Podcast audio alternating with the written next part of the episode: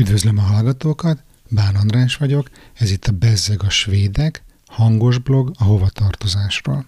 Lassan fél éve megy a Bezzeg a Svédek podcast sorozat, és úgy látom, hogy kialakult már egy törzsközönség, kaptam is visszajelzéseket, és érdekes módon az egyik visszajelzés az volt, hogy az epizódok túl rövidek. Mert ugye eddig az volt, hogy egy, maximum két rövid bejegyzést dolgoztam föl egy podcast epizódba. Most kipróbálok egy új hozzáállást, és megcélzok 15 perces részeket, és megnézzük, hogy abban mennyi fér bele. A blogban most 2012. augusztusában járunk, ugye már túl vagyunk az első hónapok viharain, már megvan a saját lakásunk, már megvan a stabil munkahely, és végre elkezdhettünk picit azzal is foglalkozni, hogy jól érezzük magunkat, meg megismerjük a várost, amiben lakunk. Mondjuk a feleségemnek erre nem volt szükség, de nekem igen. És a következő bejegyzés, amit most itt nem fogok tudni hangformátumban megjeleníteni, annak az volt a címe, hogy Sződermalmi sét, a fotógaléria. Csak ennyit írtam, hogy szerintem, ha egy új városba költözöl, akkor érdemes azt szisztematikusan feltérképezni. Ehhez nagyon jól kapóra jönnek a családi vizitek, amikor a turista bőrébe bújva járhatod az általad lakott város azon utcáit, ahová a normál hétköznapok során nem is jutsz el igazán.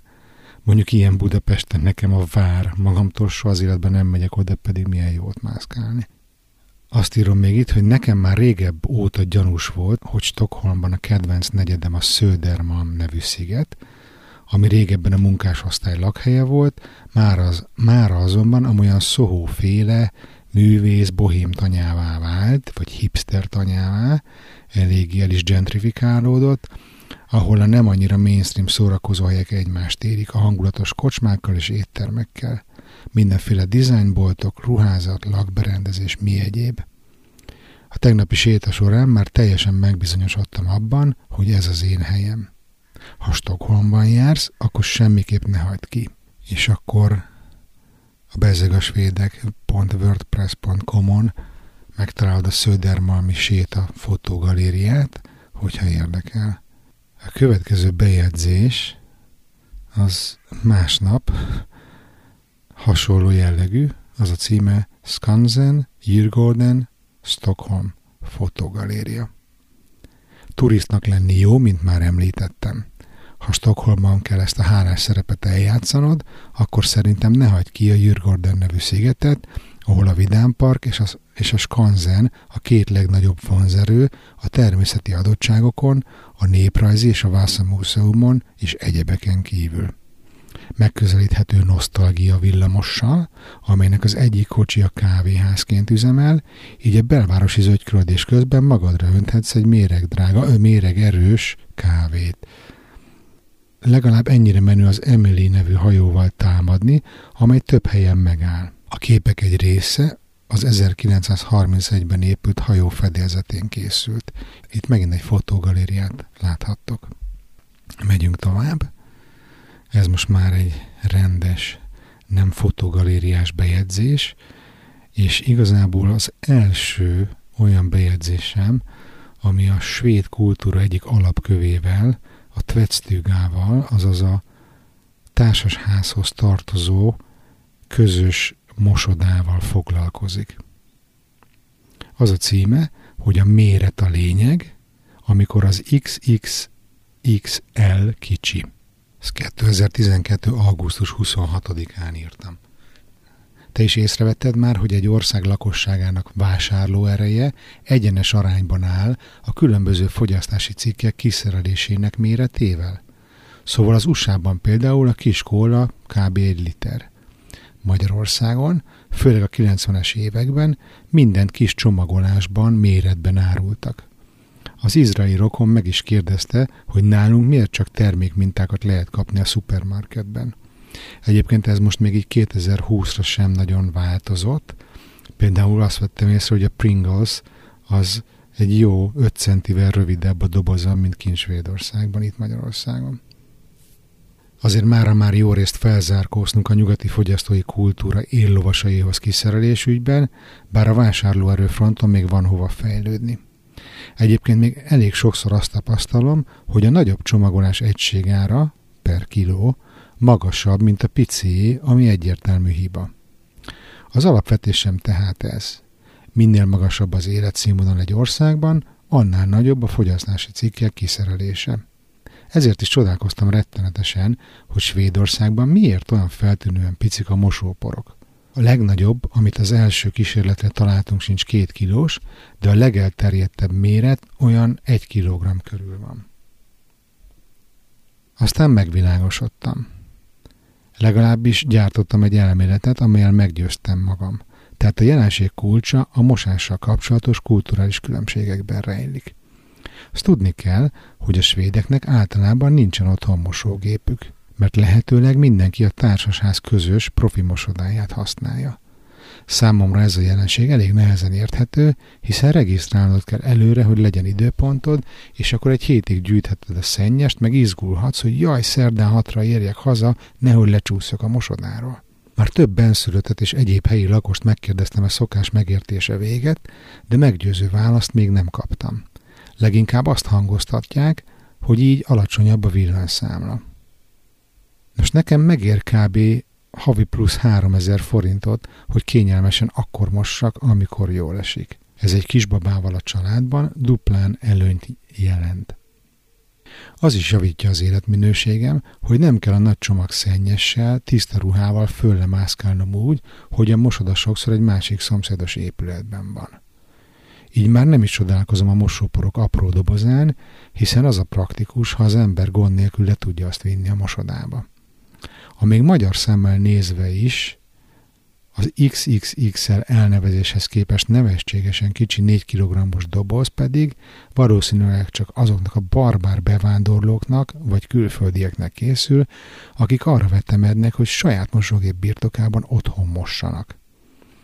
Azt viszont már régebben elhatároztam, hogy a kulturális karandvágytól hajtva egyszer legalább lemegyek majd a közös mosodába mosni, hogy ráérezhessek a szokás ízére. Csak lusta vagyok regisztrálni.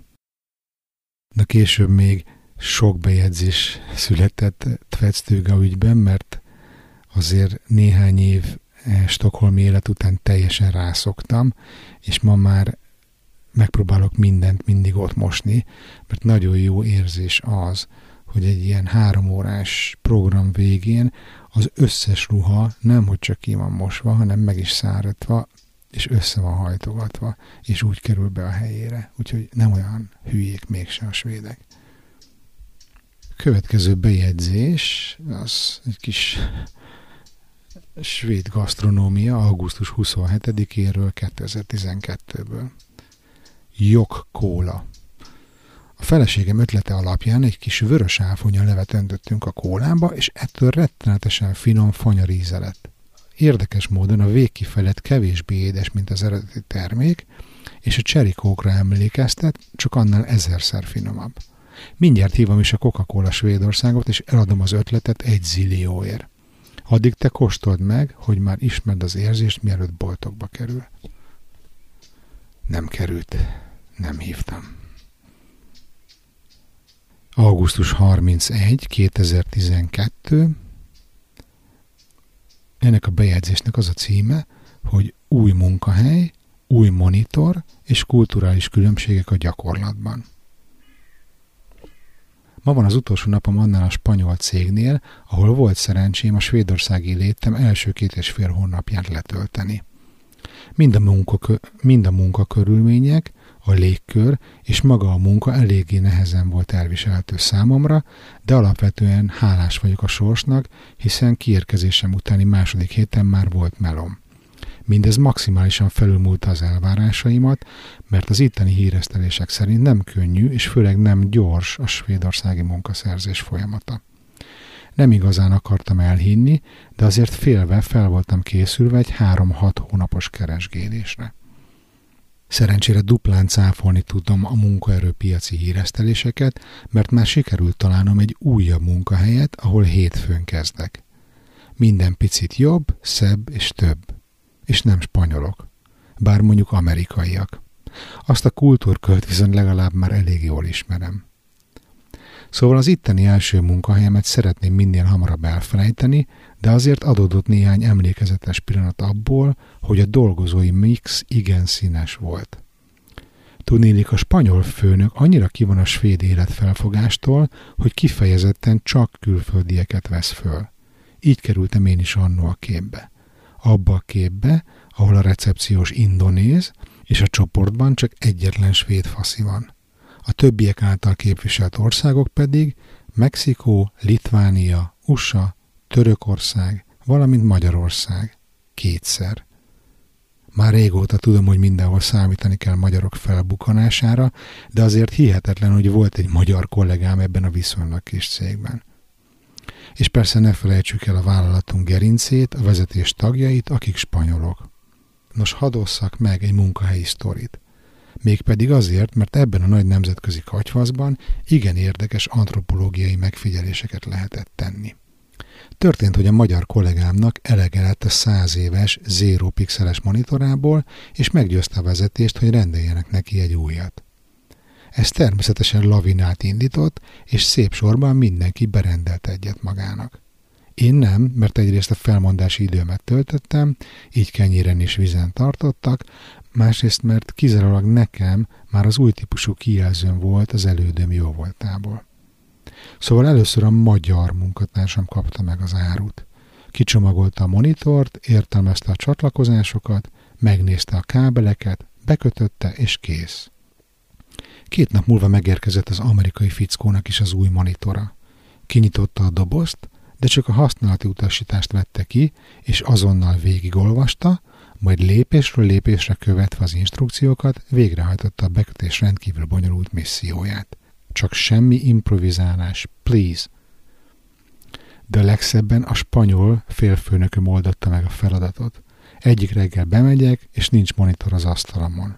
Hm. Kedves gesztus, de mégis kitől és miért tettem föl magamban a kérdés. Aztán azt hiszem hangosan is kicsúszott a számom. Kiderült, hogy neki már nem volt türelme kivárni a megrendelt monitorát, ezért lenyúlt az enyémet kábelestől, mindenestől. Elegáns és szép megoldás. Na ennyit már a kulturális különbségek a gyakorlatban külön kiadásból. Az új melóhelyen nagy részt benszülöttekkel leszek körülvéve, úgyhogy már alig várom az ezirányú tapasztalást, hiszen az első három hónapomban nem sok alkalmam volt svédekkel egy levegőt szívni. Pedig ez Skandinávia fővárosa. Na de erről majd máskor. Köszönöm a figyelmet, és tudjátok, Facebook csoport, feliratkozás, megosztás, iTunes értékelés, meg a szokásos dolgok. Sziasztok!